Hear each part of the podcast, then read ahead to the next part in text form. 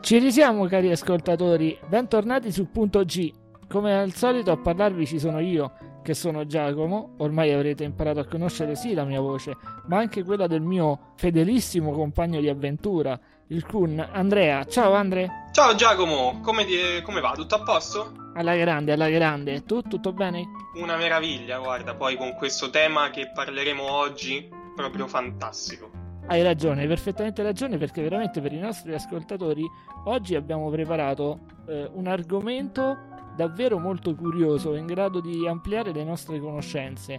Ci vuoi dire tu di cosa parliamo? Molto molto volentieri. Il tema di oggi sono gli artisti ai loro albori, quindi cosa facevano quando hanno iniziato la loro carriera? Eh, lo scopriremo oggi. Benissimo, benissimo. Tutto questo però come al solito lo facciamo dopo la sigla John Coltrane, giusto? Giustissimo, allora lanciamo la sigla.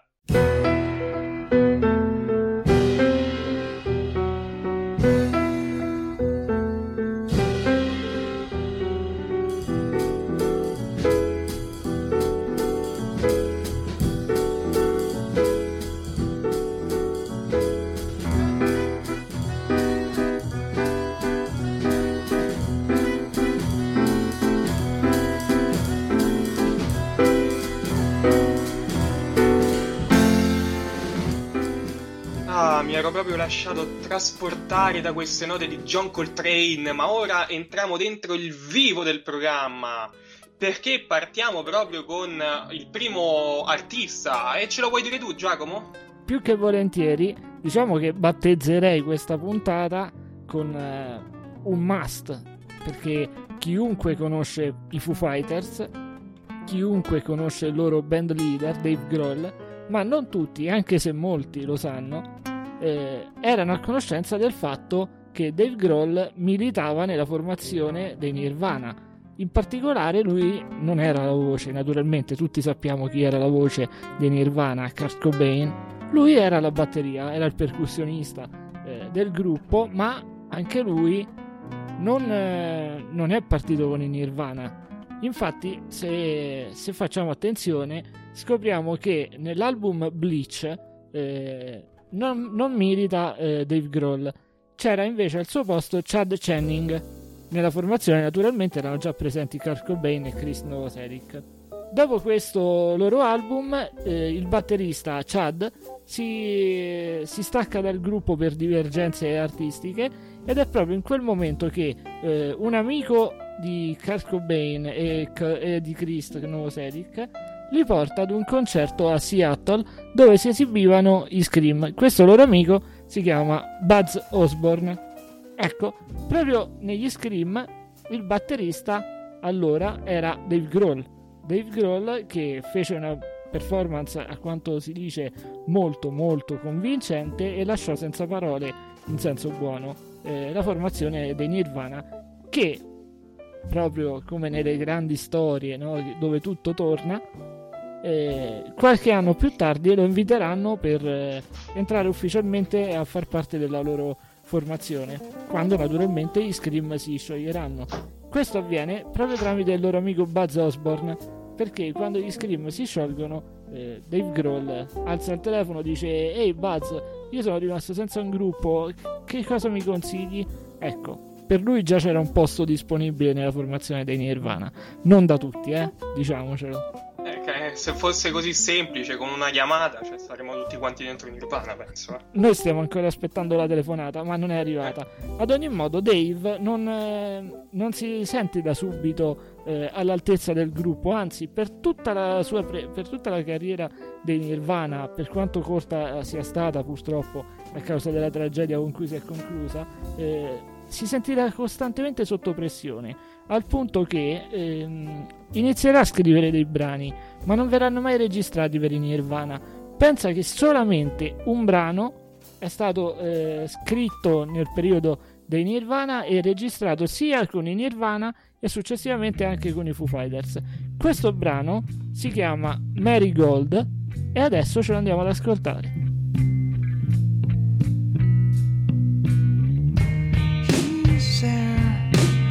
Case I want. He's scared,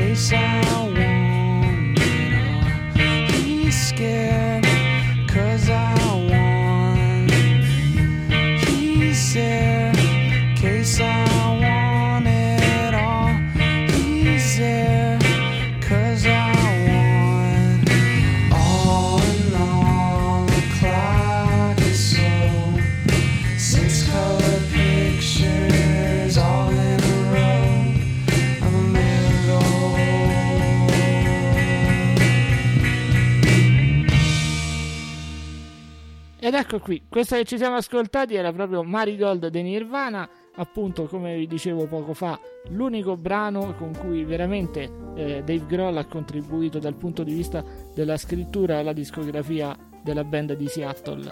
E pensate che questo brano uscirà solamente in edizione limitata nell'agosto del 1993 come lato B di Heart Shaped Box. Il primo singolo estratto dal terzo disco dei Nirvana, che poi è anche l'ultimo, è In Utero. E il brano comparirà anche in una raccolta successivamente in un box set With the Lights Out pubblicato a dieci anni dalla morte di Kurt Cobain.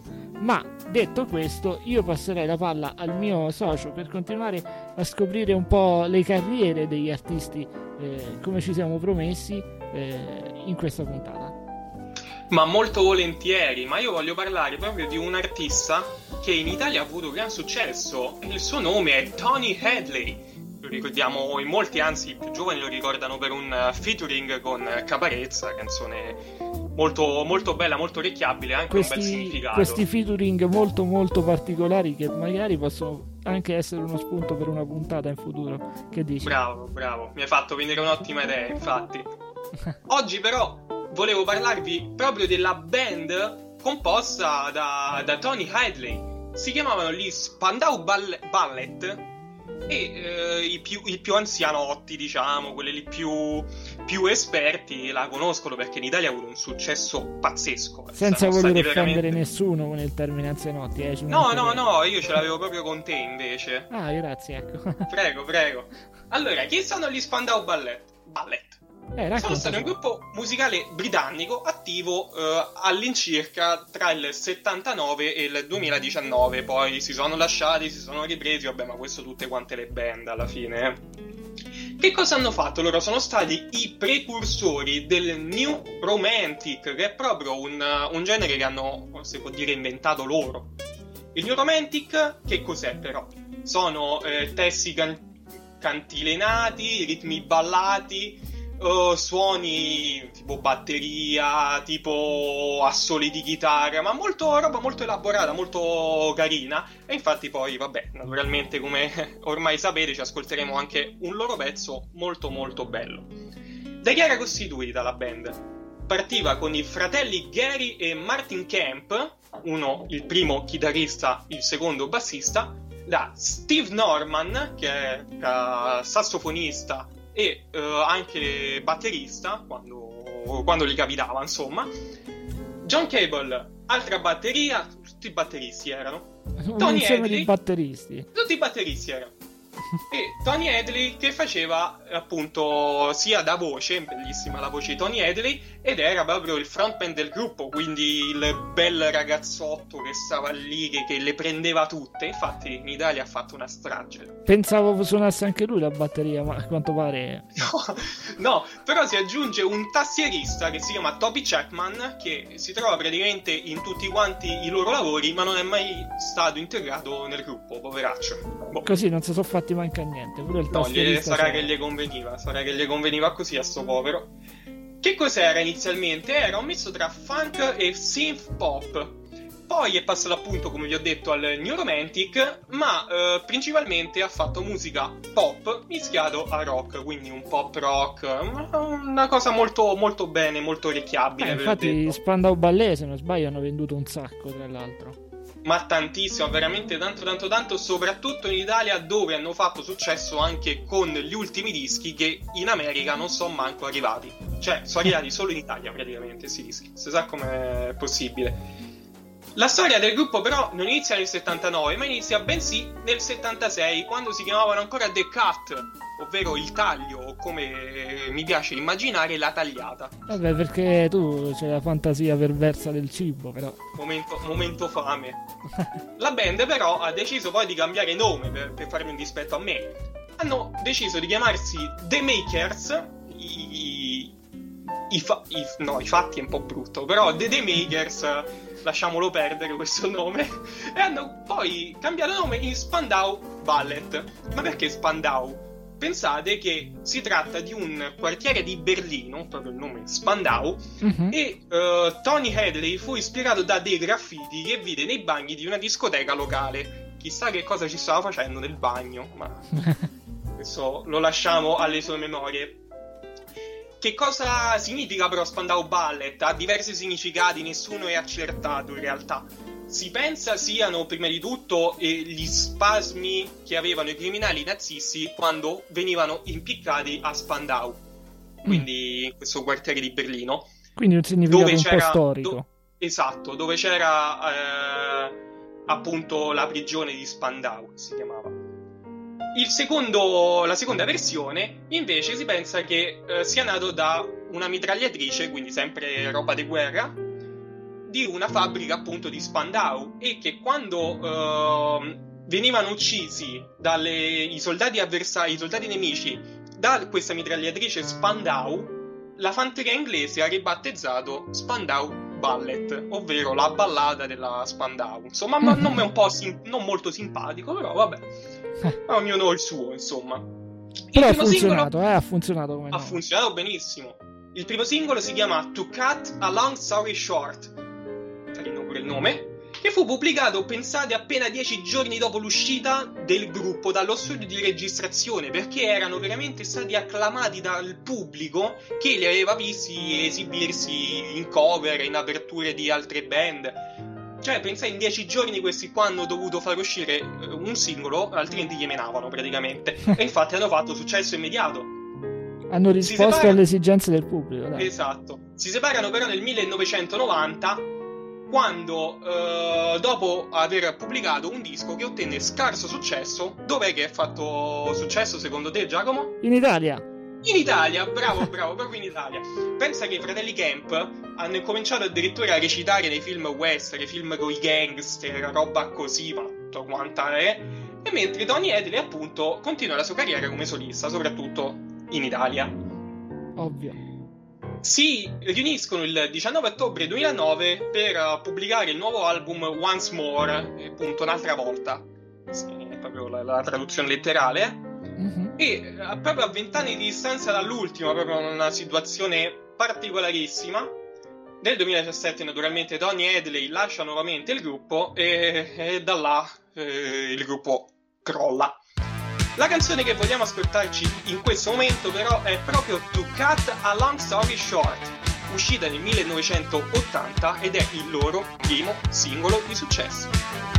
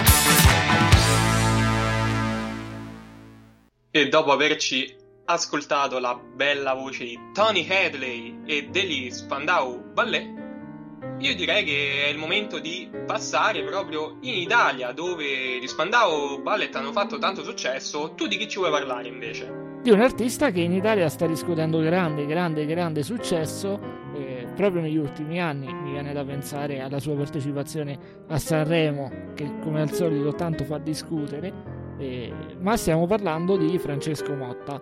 Motta che non tutti sanno che adesso sì è un cantautore eh, anche un po' atipico, se vogliamo. Ma lui in realtà, prima di essere un cantatore, apparteneva ad una band. E anche lui, come Dave Grohl, eh, nella band precedente si occupava delle percussioni. Naturalmente, però, era anche la voce del gruppo. Stiamo parlando infatti dei Criminal Jokers, una band di matrice punk eh, che si è formata a metà degli anni 2000 a Pisa.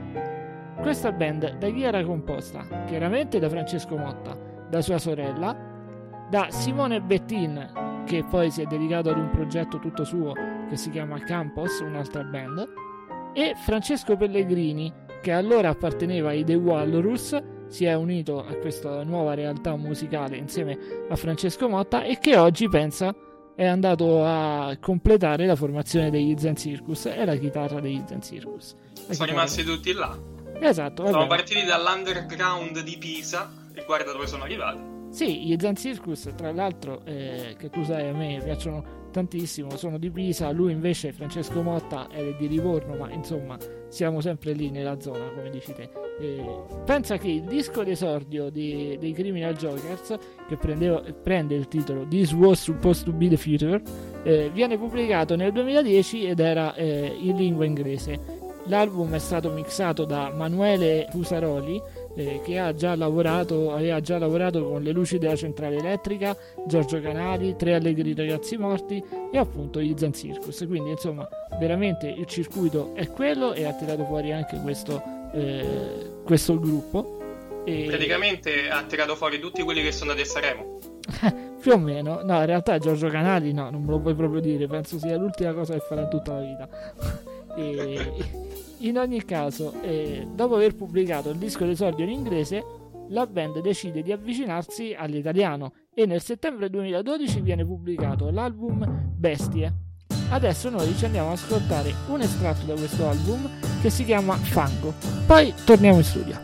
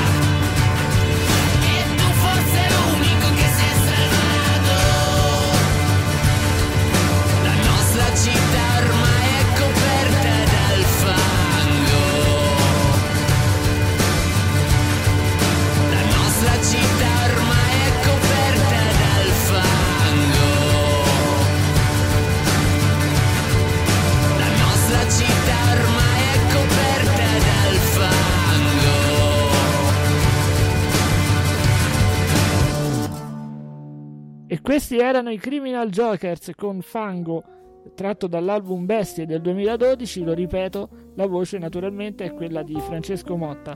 Ma adesso saltiamo di palo in frasca, come piace a noi, a Andrea, e passiamo da un circuito underground a un mondo totalmente opposto, vero? ma proprio totalmente opposto. Io voglio parlarvi di un artista che sicuramente il nome vi farà oh, rimanere a bocca aperta. Lionel Richie, venduto oltre 100 milioni di dischi. Motta, siamo là, eh, credo. Sì, 100, sì, 100, uguale, 100 proprio. dischi, 100 dischi, credo. No, no. E tra l'altro io Lionel Richie lo ricordo per eh, We Are the World, eh, perché lui se non sbaglio canta uno degli attacchi. Bravo, bravo, bravo. Vedo che sei molto ben informato. Ho studiato. Ma sai, ma sai invece che cosa ha fatto prima di We Are the World? Lionel Richie ha cantato con i The Commodores. Ma Ma dai. chi sono i The Commodores? non lo sa nessuno effettivamente. Sono un gruppo statunitense di genere funk soul. Hanno fatto oltretutto un ottimo successo in, eh, in America, in patria, tra gli anni 70 e gli anni 80. Si sono formati infatti a Detroit nel 1968, quando Detroit era ancora vivibile. I componenti originari del gruppo erano, oltre a Lionel Richie che faceva sassofono, pianoforte e voce, io non penso contemporaneamente. eh. Ti Cioè, immagini? Guarda che bello. guarda. 14 William- mani. Mamma mia. oh. William King alla tromba, Thomas McClary alla chitarra elettrica, Ronald Lapred al basso elettrico e Walter Orange alla batteria e c'è l'aggiunta di Milan Williams alla tastiera. Dal 2003 fanno parte della Vocal Group Hall of Fame, quindi vuol dire che qualcuno gli ha dato importanza, vuol dire che non è che sono proprio gli ultimi arrivati. Beh, se non altro le vendite gli hanno dato anche un, certo rilievo, un po' di ragione l'hanno avuta. Giustamente direi. Ma eh, che- perché sono famosi loro? Hanno fatto una canzone famosissima che se vi faccio, vi dico proprio l'intro, ve la ricorderete subito. Si chiama Easy. E io vi consiglio di andarla ad ascoltare perché vi farà venire in mente proprio dei bei ricordi. E Three Times a Lady. Ma, eh, ma per la maggior parte hanno comunque fatto musica funky, quindi bella musica proprio allegra, una cosa allegra eh, alla fine. Beh, Guidati da vuole, successi, esatto, da successi come Brick House, The Bump, Fancy Danger e Too Hot to Trot. Ma veramente questi qua negli anni 70 facevano ballare tutti nelle discoteche. Poi tu immagini essere in una discoteca a Detroit negli anni 70 e ballarti proprio le- su- sui pezzi dei Commodores. Mamma mia, Quanti bei bambini sono nati grazie alla voce di Lionel Richie, mi stai dicendo? Esattamente, incremento di nascite. Che cosa so- perché però si chiamano dei Commodores? William King, un, uh, un loro amico, ha detto: Ma sì, dai, io voglio prendere, aprire a caso il dizionario e trovarmi di fronte alla prima parola. La prima parola che trovo diventerà il nostro nome. E dice: Infatti, siamo stati molto fortunati perché eh, pote- potevamo scegliere un miliardo di parole, e invece ne è arrivata una carina, The Commodores. Che cos'è? Però il primo brano estratto dal loro album è Machine Gun, un album oltretutto che, che fece un sacco di successo, proprio divenne addirittura un fiocco proprio per gli eventi sportivi americani e addirittura usato come colonna sonora di alcuni film. Cioè, proprio successo immediato, addirittura che raggiunse la posizione numero 22 della Billboard, quindi delle hot, della esatto, Hot 100 delle canzoni, capito? De- nel 1975 questo però. E beh, io direi che è arrivato il momento però di ascoltarci una loro canzoncina. Quale ci fai ascoltare, Andrea? Una bellissima canzone del 1977 tratta dall'album, guarda caso si chiama The Commodores e la canzone è Brick House.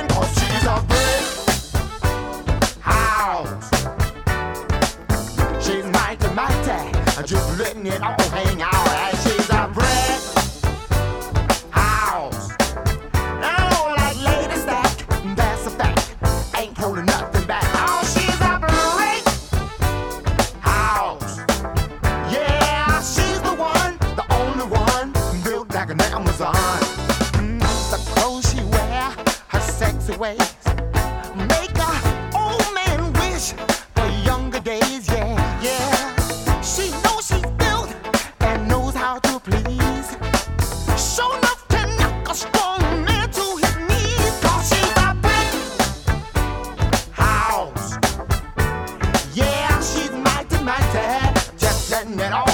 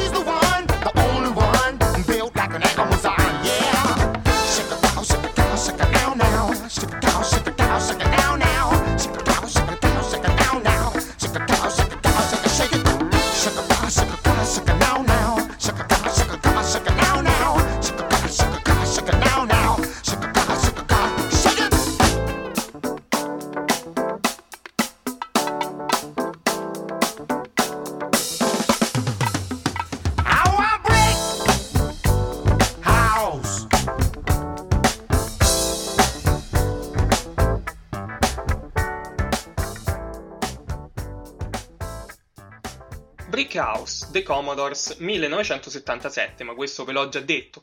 Che cosa vi posso dire ancora? Di comprarvi l'album The Commodores, proprio nome, nome omonimo, perché oltre a Brick House è contenuta anche Easy, il loro più grande successo di tutti i tempi. Ma eh, pensate che dal 79 all'81 hanno pubblicato quattro canzoni, tutte e quattro nella top 10 americana. Successo pazzesco. Una hit dietro veramente- una hit dietro Esatto. Sono diventati veramente popolari, ma anche tu ci vuoi parlare di un pop, vero? Sì, un pop che però non ha mai fatto pop in realtà, perché vi voglio parlare di Iggy Pop, lo zio Iggy.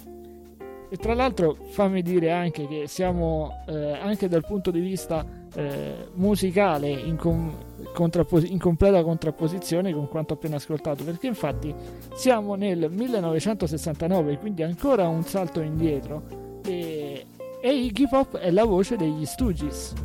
La band era completata da Dave Alexander al basso, Scott Asheton alla batteria, Ron Asheton, suo fratello, alla chitarra. Ed è una di quelle formazioni eh, che entrano nella leggenda del rock. Infatti, eh, l'abbiamo anche detto nelle puntate precedenti, che eh, gli Stooges avranno un'influenza importantissima su quello che sarà il biennio del 1976 e 1977, tutta la scena punk, ok? Eh, dietro a tutto questo si c'era l'influenza dello zio Iggy. Pur Che è essendo molto pop in questo caso, eh. in questo caso. E pur essendo un disco garage rock, quello eh, che darà vita alla loro carriera, di fatto eh, presenta molti caratteri premonitori del movimento punk. Si potrebbe dire che è pura scarica adrenalinica, è un punk come il punk mai riuscirà a essere. Neanche eh, nel 70, appunto, con il movimento del punk 77, si riuscirà ad avere una rabbia così genuina. Iggy Pop e compagni infatti interpretano il malessere di una gioventù che proprio in quel momento si sta autocelebrando a Woodstock. Cioè, stiamo parlando degli anni in cui eh, c'erano i figli dei fiori, tutti volevano se bene, tutto bello, ma c'è anche a chi, come lo zio Iggy, gli erodono sempre. Fammi passare il Giusto. termine. Ok? Ma dietro la loro musica ruvida e malata non ci sono speranze né, né utopie. Eh, è un, un nihilistico mal di vivere. E proprio per questo, Andre, noi ci andiamo a prendere la traccia di apertura del, del loro disco di esordio, che è Nome Omen, eh, The Studios, e il brano che ci ascoltiamo è 1969. All right.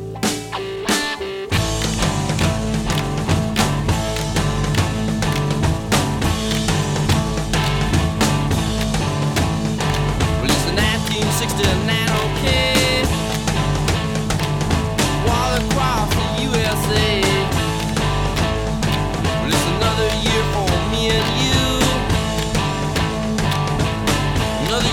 Nothing to do. Another year for me and you. Another year with nothing to do.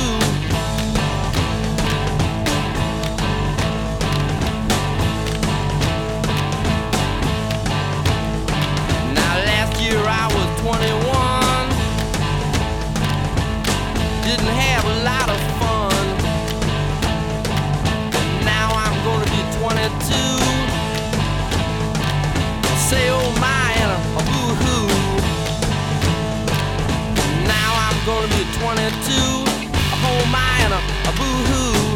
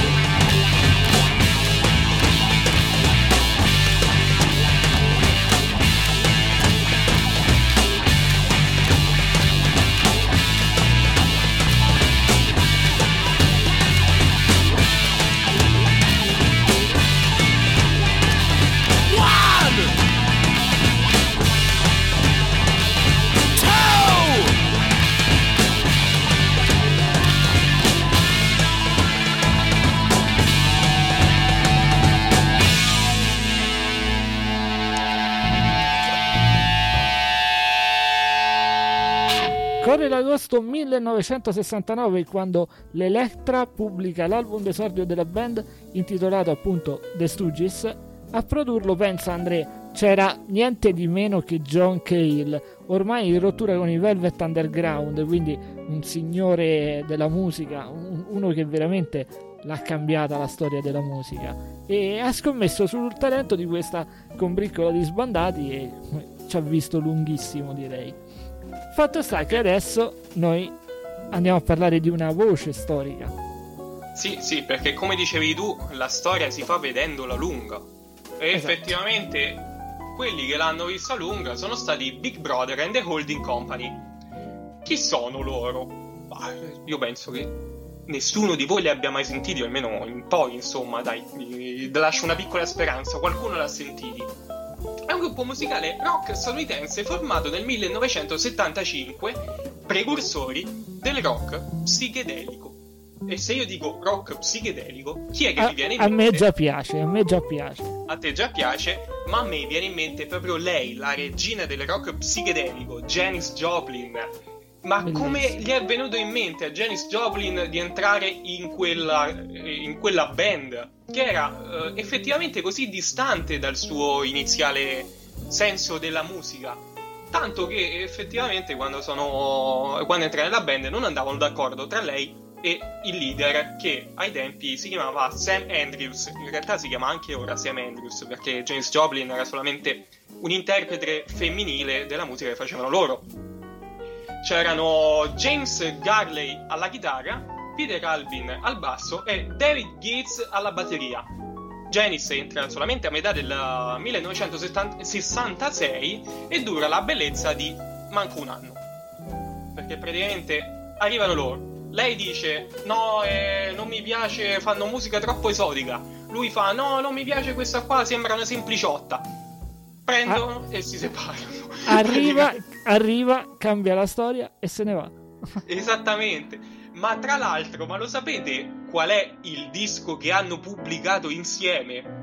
1968 esce il disco Cheap Thrills che è nella posizione numero 338 dei 500 migliori album di tutti i tempi secondo Rolling Stone. Quindi non è che dici è proprio presa e uscita dal nulla. No, hanno fatto anche un album di successo internazionale tra i più importanti album di tutti i tempi. Ma che cosa successe poi? Che lei nella prima, questo qua però, The Cheap Thrills, nel 67 decide di partecipare al festival pop di Monterey.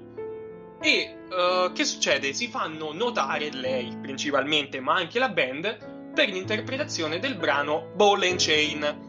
Che eh, se mi permetti, Giacomo, siccome dura 10 minuti e io lo voglio far sentire perché è una canzone spettacolare, direi di farla sentire proprio a fine puntata. Che ne dici tu? Hai la mia benedizione. Fantastico. E allora, che cosa possiamo dire? Che eh, ora ci sentiamo proprio una loro canzone, un'altra canzone meravigliosa, e dopo presenteremo i nostri artisti di giornata. Siamo felici anche di presentarveli perché fanno veramente una musica che in Italia non è facile fare, eh. poi ne parleremo bene con loro. Intanto, però, 1967, album che guarda caso si chiama Big Brother and the Holding Company. Tanto ormai gli album mon- omonimi sono la specialità della casa. Fatta tra l'altro questo album con, una, con uno studio discografico che era sconosciuto, quindi uno studio discografico proprio di, di, di poca roba. La canzone si chiama Blind Man e ascoltatevela perché è una delizia.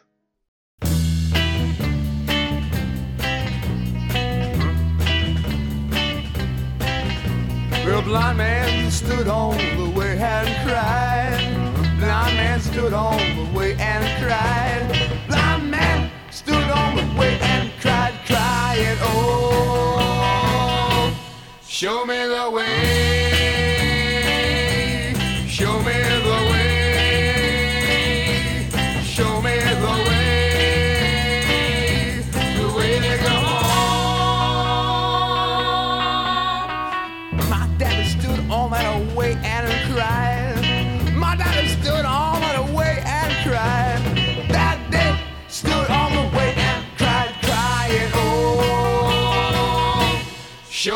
The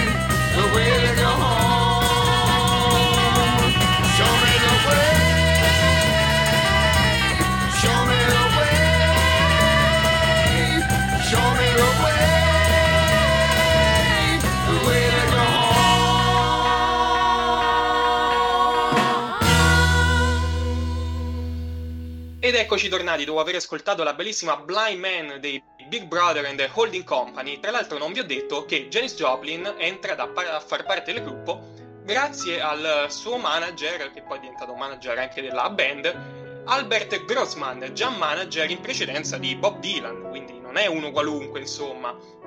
Ma ora è il momento di parlarvi dei nostri artisti di giornata e sono gli Overchain, ma in particolare abbiamo Anthony De Francesco e Paolo Paganini.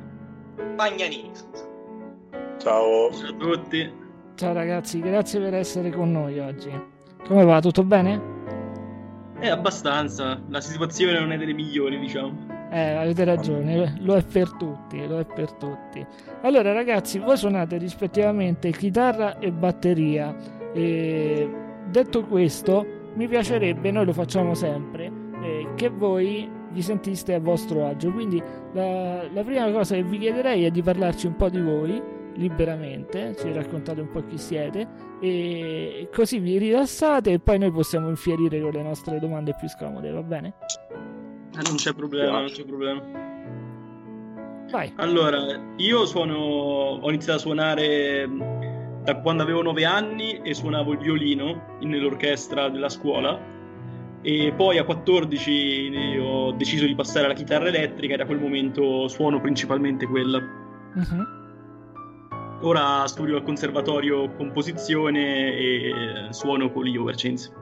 Fine. Benissimo. Benissimo. E tu Paolo? Niente di particolare, solita amore per la musica da bambino, no? per le percussioni, quelle cose là con le pelli che fanno rumori. Poi da quando capisci che puoi mettere diversi strumenti insieme, magicamente diventa una batteria. E, e lì c'è stato eh, l'amore che poi mi, mi- mi accompagna fino ad oggi, insomma. Certo. E ho studiato su una scuola privata che, che poi mi ha portato a- ad un certo livello e, e poi ecco il sogno de- dell'avere la band, no? insomma le- quei sogni del cassetto de- delle, di scuola, no? di, di quando sei ragazzo che pensi no, di voler conquistare il mondo e alla fine trovi eh, persone che ci credono, insomma Certo. ho passato diverse tante esperienze, tante, tante persone che magari ci credevano in maniera diversa, eccetera, che magari non, non si creano no, queste, queste magie. Alla fine, però, con questa band, con questa, questa formazione, si è, si è creata questo, questo feeling della Madonna. E, e niente, siamo ancora qui a, a rompere il cazzo. Benissimo. Comunque va detto che avete studiato tanto tutti e due, quindi da- mandiamo un messaggio ai bambini che ci ascoltano a casa, studiate. Beh, assolutamente, se inizi da bambino vale 10 volte se inizi da adulto, quindi se tu inizi molto presto a suonare sicuramente hai ottime chance di andare a fare qualcosa di buono. Benissimo, benissimo. Allora, ragazzi, noi stiamo parlando delle prime esperienze musicali di artisti che hanno avuto successo anche successivamente con nuovi progetti o da solisti. Io vi chiedo, quindi, non eh, in quanto Anthony e Paolo, ma in quanto rappresentanti degli Overchains, chi erano gli Overchains prima di essere gli Overchains. Voi due me lo avete già detto. In generale, come progetto, come, come viene fuori, insomma. Allora, io do- mentre stavo al liceo, diciamo, eh, stavo cercando persone con cui suonare perché da dove vengo io non c'erano così tanti musicisti, specie di musica hard rock o metal. Certo. E eh, poi quindi eh, cercando, cercando, ho conosciuto un ragazzo che si chiama Nicola Baldoni, che abitava però molto lontano da me, diciamo una cinquantina di chilometri, e insieme abbiamo deciso di provare a fare eh, questo gruppo, insomma. E siamo partiti noi due, poi siamo riusciti a trovare il cantante attuale degli Overchains, Matthew, e anche lui abitava lontanissimo sia da me che dall'altro ragazzo e quindi provarsi per, cioè, trovarsi per suonare era molto difficile. Però in qualche modo siamo andati avanti e dopo molti anni a cercare altri componenti così alla fine siamo arrivati a questa composizione attuale. Benissimo. componenti che sono stati cambiati proprio in, in- anni insomma di, di test, di prove insomma adesso mi è uscita male però l'esperienza ce n'è stata tanta da condividere Bello, Bravo, immagino. proprio di quello volevamo parlare, infatti, delle esperienze. Ma quali sono le esperienze più importanti che vi sono più rimaste impresse degli Overchains? Ah, per quanto mi riguarda, sicuramente quando abbiamo suonato con i Lacuna Coil Ah, a giugno 2018, mi sa ora, se non sbaglio, ho perso un po' il senso della cognizione del tempo con sto virus. Eh, E, ehm, e sì, quella è stata un'ottima esperienza perché era la prima volta che suonavamo in un palco così grande, c'erano quasi 3.000 persone wow. e è stata una bella esperienza anche perché Lacuna Coil sono un gruppo a cui ci ispiriamo molto e insomma a cui anche il nostro stile deve molto. Sì, si sente, si sente. E infatti, Stai parlando con eh, Andrea, non tanto me quanto Andrea che è un fan di Cristina Scabbia, quindi che tra l'altro abbiamo, abbiamo ascoltato una sua canzone durante la seconda puntata del nostro tour in Europa, quando ha fatto il featuring con eh, gli Apocalittica. Non so se li conoscete. Sì, sì, certo. Oh. Immaginavo. Fantastica quella canzone. E beh, possiamo continuare e parlare più s- nello specifico del vostro genere, perché comunque non è un genere che in Italia riscontra tutto questo successo, tanto che per dirvi Laguna Colle par- eh, cantano in inglese, ma anche voi cantate spesso in inglese. Sentiamo solo in Quando- inglese anche noi. Esatto, eh, immaginavo. Ma quanto è difficile eh, fare successo e vendere in Italia il vostro genere? Eh, è molto difficile, diciamo che è soprattutto una questione di visibilità, perché il genere nostro può anche piacere alla maggior parte delle persone con cui viene in contatto, il problema è proprio riuscire a trovare gli strumenti per essere visibili da tutte le persone. Il problema è che dato non essendo una musica commerciale e ha, poco, ha- ha poca visibilità appunto, non si riesce a portarla a un grande pubblico, solo questo secondo me è il problema. Chiarissimo, chiarissimo. Tra l'altro mi permetto di aggiungere un punto a questo, anche il cantare eh, testi in inglese magari eh, può essere un limite in più secondo voi nel- in termini di riscontro di pubblico, ecco, come fruibilità di contenuto. magari un po' meno in Italia, però comunque ti apre le porte anche per eh, il mondo a quel punto, quindi secondo me ne vale la pena. Ok, quindi fuori dall'Italia come, com'è la situazione secondo voi? È sicuramente un po' più aperta mentalmente rispetto all'Italia. E infatti noi eh, cercheremo appunto di spingere molto di più sul mercato internazionale. Questo, questo mi rende orgoglioso del fatto che ci sia ancora qualcuno che voglia uscire dai confini. Un po' mi dispiace che in Italia nessuno poi magari si renda conto di quanto di buono ci sia anche da... Diciamo che in Italia ci si arriva sempre di riflesso perché magari Vedi? diventi prima famoso fuori Esatto. e poi torni in Italia e la gente ti- si accorge che esisti. Funziona così. questo, Ma, no- ma non solo. esempio. Vai, vai, bravo, bravo. Stavo facendo anche un altro fare- esempio. questo esempio benissimo con i già citati Lacuna Coil che hanno iniziato in Italia ma poi sono di riflesso richiamati in Italia vedi anche Cristina Scabbiano che era la giudice di The Voice. Devo- bravissimo esatto di The Voice e c'era per, per il successo comunque che hanno ottenuto fuori dall'Italia sì, cioè, un, po', un po' un boomerang, è un peccato però. Sì, esatto, possibile, è veramente un peccato possibile che dobbiamo prima mandarli fuori i nostri talenti per, farci, per farcene rendere conto che ce li abbiamo in casa. Però vabbè. E detto questo, ragazzi, io vi propongo di andarci ad ascoltare un vostro brano che si chiama Psych e poi torniamo in studio e continuiamo la nostra chiacchierata. Che ne dite? Certo. Benissimo, allora ci ascoltiamo eh, gli Overchains con Psych.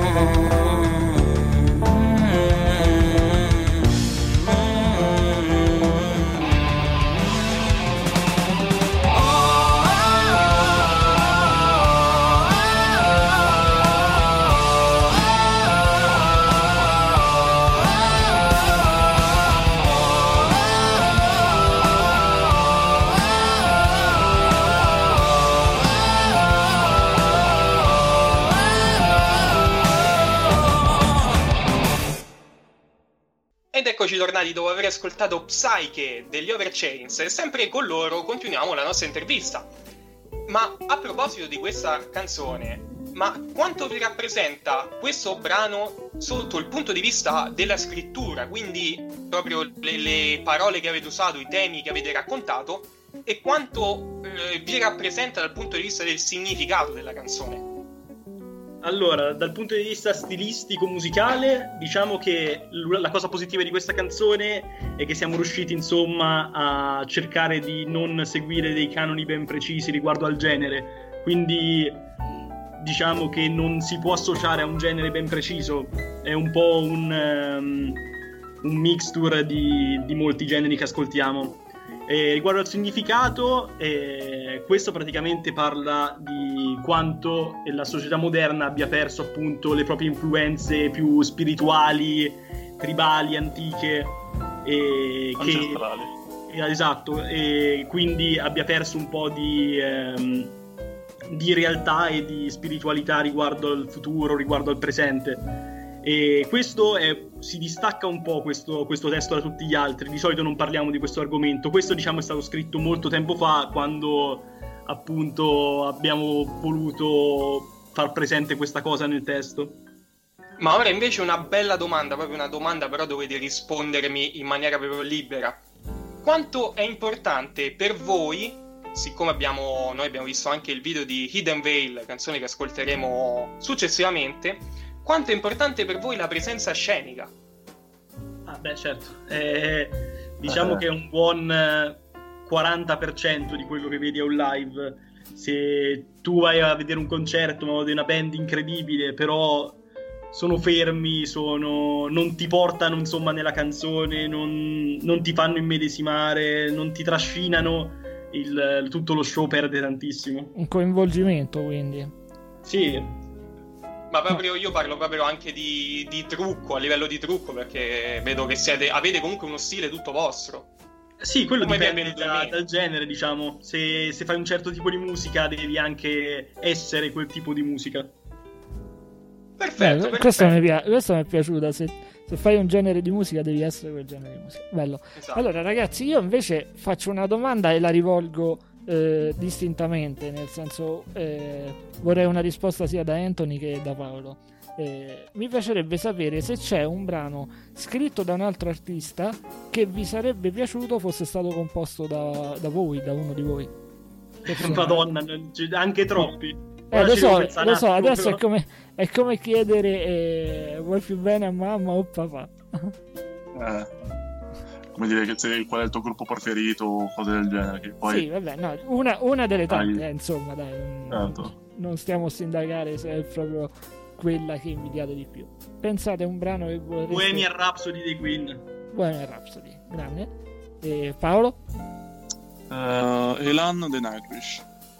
Ah, Ok, Ni- Nightwish, vedi, poi si torna sempre sul vostro genere, giustamente. Benissimo. E il vostro ultimo album invece si chiama, il vostro album si chiama Veil. E, e il brano che tra poco ascolteremo, pen- mi confermerete che è quello che dà eh, il nome all'album, che si chiama Hidden Veil. Cos'è questo velo nascosto di cui cantate? Diteci qualcosina in più, dai. Sì, eh, abbiamo cercato di descrivere, insomma, eh, la sensazione di non riuscire a vedere la realtà come, come è nella- veramente, ma su- solamente tramite un, un filtro appunto che nasconde alcune, alcune cose che potremmo vedere. In nel senso, ehm, magari tu sei una persona appunto nella realtà e non riesci a renderti conto di- delle cose che ti circondano che magari potrebbero farti stare sia bene che male perché magari menti a te stesso, magari non, non riesci a esprimerti al meglio appunto perché non sei riuscito a toglierti questo velo di dosso dagli occhi. Certo, è chiaro. È una sorta di, una sorta di, di catena, una sorta di prigionia eh, che spesso e malvolentieri, perché insomma non è mai positiva una cosa simile, ma le persone indossano, comunque si, si parano innanzi tra loro e il mondo eh, della, della realtà. Ok, Ma una ragazzi, io- domanda ho io però da fare, aspetta, una domanda ce l'ho io. Quanto questi testi li sentite vicino e soprattutto chi li scrive, chi è che li compone di voi? I testi li compongo io e li sento tutti estremamente vicini perché non riuscirei mai a scrivere qualcosa a cui non credo. ok. Quindi l'album comunque è composto da, da temi a cui tenete. Ricordiamo l'album Veil uscito, se non sbaglio, il 25 settembre 2020. Se mi Sì, confermate, ass- no? Assolutamente, io addirittura sulla canzone Lancaster ho anche un tatuaggio per quella canzone che parla di Sophie Lancaster, una ragazza che è stata assassinata a Londra perché appunto faceva parte della cultura goth e dei bulli l'hanno picchiata a morte. Bello, bello. Quindi anche tematiche molto sociali, insomma. Ok, io aggiungerei ancora una domanda, se me lo consentite, eh, perché prima hai nominato le catene e Overchains eh, è il vostro nome, quindi le catene sono anche nel vostro nome. Da dove viene questo nome, ragazzi? E questo nome eh, rappresenta un po' la missione che abbiamo noi con questo gruppo, ovvero cercare di far rendere conto alle persone delle loro catene, che possono essere metaforiche o fisiche, e riuscire a liberarsi da queste catene per essere libere, appunto. Ottimo, allora ve la faccio io la domanda più difficile da, da rispondere in questo periodo. Progetti futuri? Progetti futuri, in questo momento abbiamo un tour europeo eh, programmato per ottobre con eh, Etrurian Legion e se il Covid vuole lo facciamo. E per il resto stiamo scrivendo un secondo album e speriamo che uscirà nel più breve tempo possibile. Beh, Siamo però avete tutti- ottimi progetti, eh. Siamo tutti appesi comunque alle speranze del vaccino Oxford Pomezia, Andrea. esatto. Anche gli Over Chains. Fatto da me. No, benissimo ragazzi, benissimo. Allora, noi vi salutiamo, vi ringraziamo tantissimo per essere stati con noi su Punto G e, e ci salutiamo con il vostro brano Hidden Veil. Va bene? Sì, sì. Dai. Grazie posto. ancora ragazzi. Grazie mille, ciao. ciao. Grazie a voi, arrivederci. Surviving, hidden veil. You tie the chains that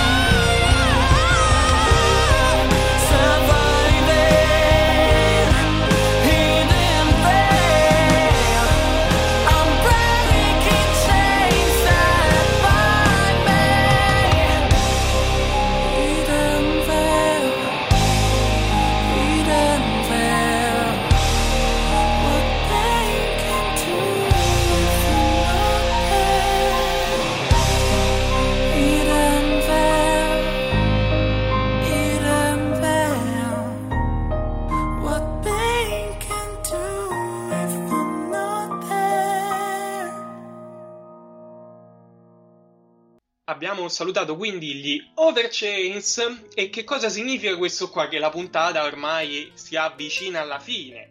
E eh, ogni volta che si avvicina alla fine ci pensa il nostro buon Giacomo a raccontarvi dell'ultimo artista. Ma mi raccomando, come Giacomo potrà confermarmi, rimanete con noi perché dopo ci sarà un piccolo extra per voi. Ogni promessa è un debito, Andre, quindi non ci rimangiamo la parola detta e assolutamente, quindi dopo, eh, dopo che avremo parlato di Sid Barrett, perché di Sid Barrett vi parlerò, ascolteremo anche il brano eh, Ball and Chain di, di Janis Joplin, se vogliamo. Eh, ma adesso concentriamoci, concentriamoci sulla figura di Sid Barrett, perché eh, Sid Barrett non tutti lo sanno, ma eh, è stato il fondatore dei Pink Floyd, ragazzi. Cioè, è facile dire sì, Pink Floyd eh, con Roger Waters e David Gilmour, ma agli esordi nella formazione eh, il leader era questo signore qui. Sid Barrett eh, ha dato il suo fondamentale contributo alla creazione dell'album The Piper at the Gates of Dawn del 1967, quindi parliamo veramente eh, degli albori de- della carriera dei Pink Floyd e di conseguenza di, quelli, di quella di Barrett. Eh, I suoi problemi con la droga e la sua inaffidab- inaffidabilità portarono nel corso degli anni a escluderlo dal gruppo e, e venne sostituito proprio, proprio da David Gilmour. Eh, verso Sid, eh, gli altri componenti della band eh, nutriranno per il resto della loro carriera sempre un forte senso di colpa, consapevoli che buona parte del, succe- del su- loro successo era dovu- dovuto al genio e alla sregolatezza di, di Shine On You Crazy Diamond, brano che eh, parla proprio di lui, parla proprio del, del diamante pazzo, che in questo caso è Sid Barrett. Tanti lo definiscono come brano eh, addirittura il loro eh, miglior, eh, miglior successo, il, brano di maggior successo. È un, un viaggio che dura ben 26 minuti, cioè consideriamo che è un, un vero capolavoro, eh, soprattutto per quanto riguarda gli amanti del genere del progressive e, e del rock. Eh, Soprattutto per chi ha 26 minuti liberi in una giornata, eh. Sì, in ogni caso sono 26 minuti di tempo spesi bene. Come, come spesso accade in ogni lavoro dei Pink Floyd, questo non lo nego, però ecco, eh, questo genio qui eh, è veramente, veramente eh, una, aveva una marcia in più, ecco. E, e adesso però ci andiamo ad ascoltare proprio un brano estratto dall'album su cui si è sentito di più il contributo di Barrett, che è quello che vi ho nominato poc'anzi, ossia The Piper at the, at the Gates of Dawn, che si chiama Fleming ed è un collage di suoni e rumori inserito in un'atmosfera sognante e cosmica. Eh, il testo è mo- chiaramente allucinato, fammi passare il termine, e, e non- e non ci possiamo sorprendere visto eh, purtroppo come è andata a finire la vita di Barrett e- ed è la fotografia di un viaggio mentale, chiamiamolo così. Non aggiungerei altro, lascerei appunto ai nostri ascoltatori il piacere dell'ascolto. Ma rimanete con noi perché dopo c'è il piccolo extra.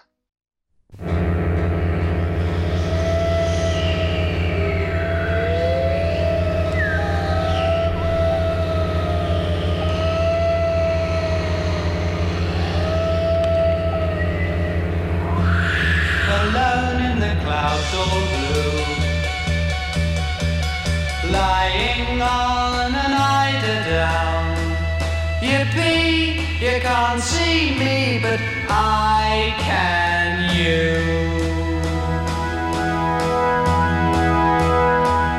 Blazing in the foggy dew.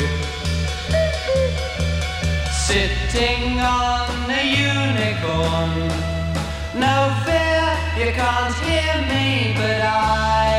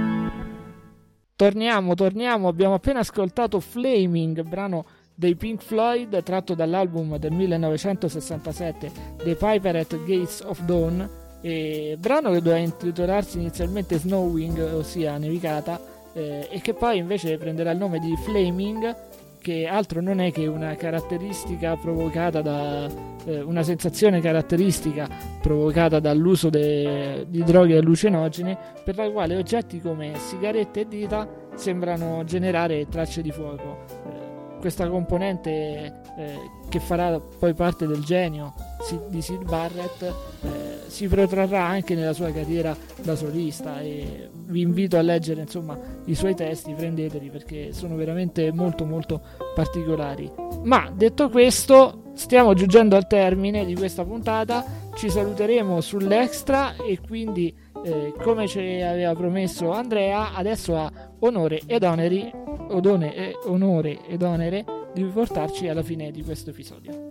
Ma sì, anche perché passiamo da un allucinato all'altro, eh, perché non è che Janis Joplin fosse tanto tranquilla, insomma, sappiamo tutti quanti che è inserita nel club dei 27 e sappiamo tutti quanti la dolce fine che ha fatto.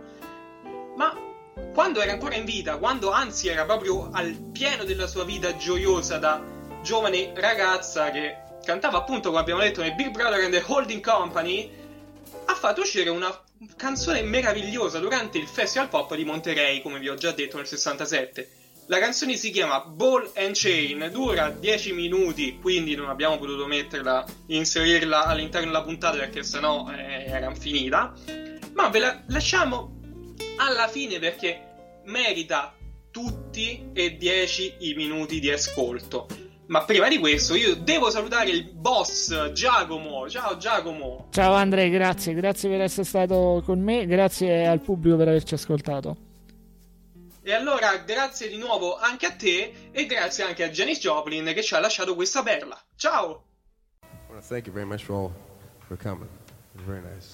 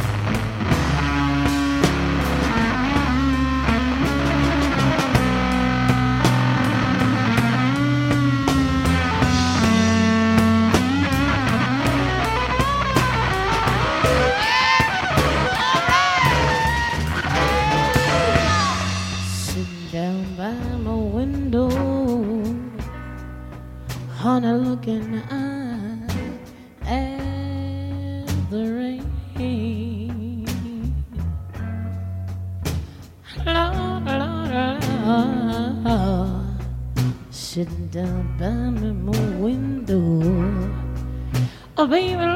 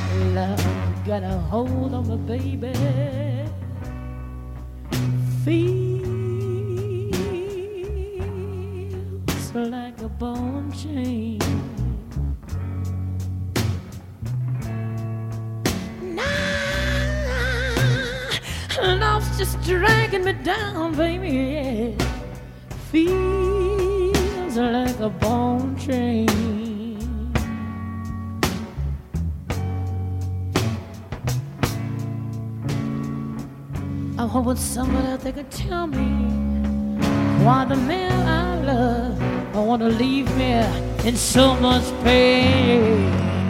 Yeah, maybe maybe you could help me. Come on, help me. And I'll say, oh, wah, wah, wah. Now, hun, tell me why. Now, tell me, tell me, tell me, tell me,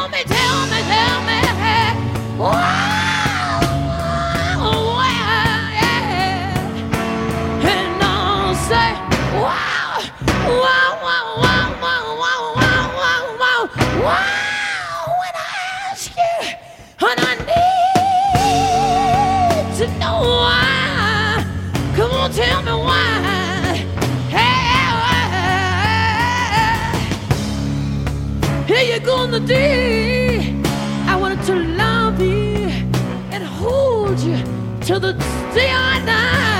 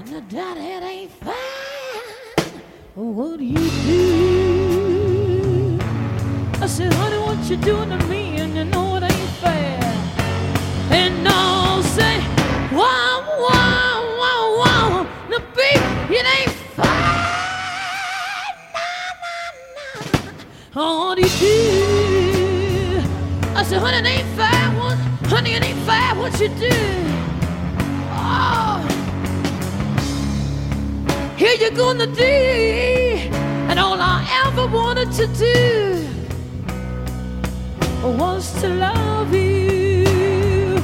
And then I just know there can't be nothing wrong with that. And it ain't wrong. No, no, no, no, no. Sitting down by my window. looking out the rain.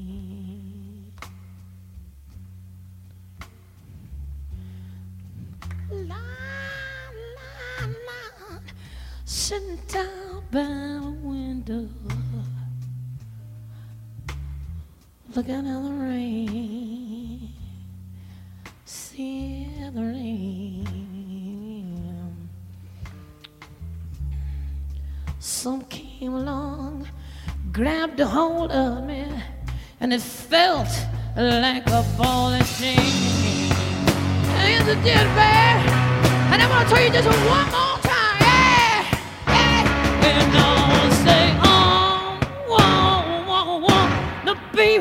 this can't be. No, this can't be vain. And I said, no, no, no,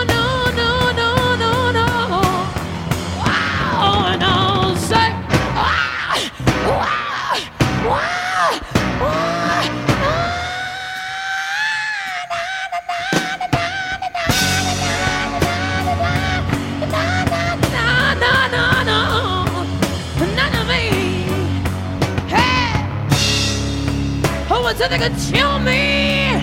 I said, why? Oh, tell me why love is like just like a bone, just like a bone.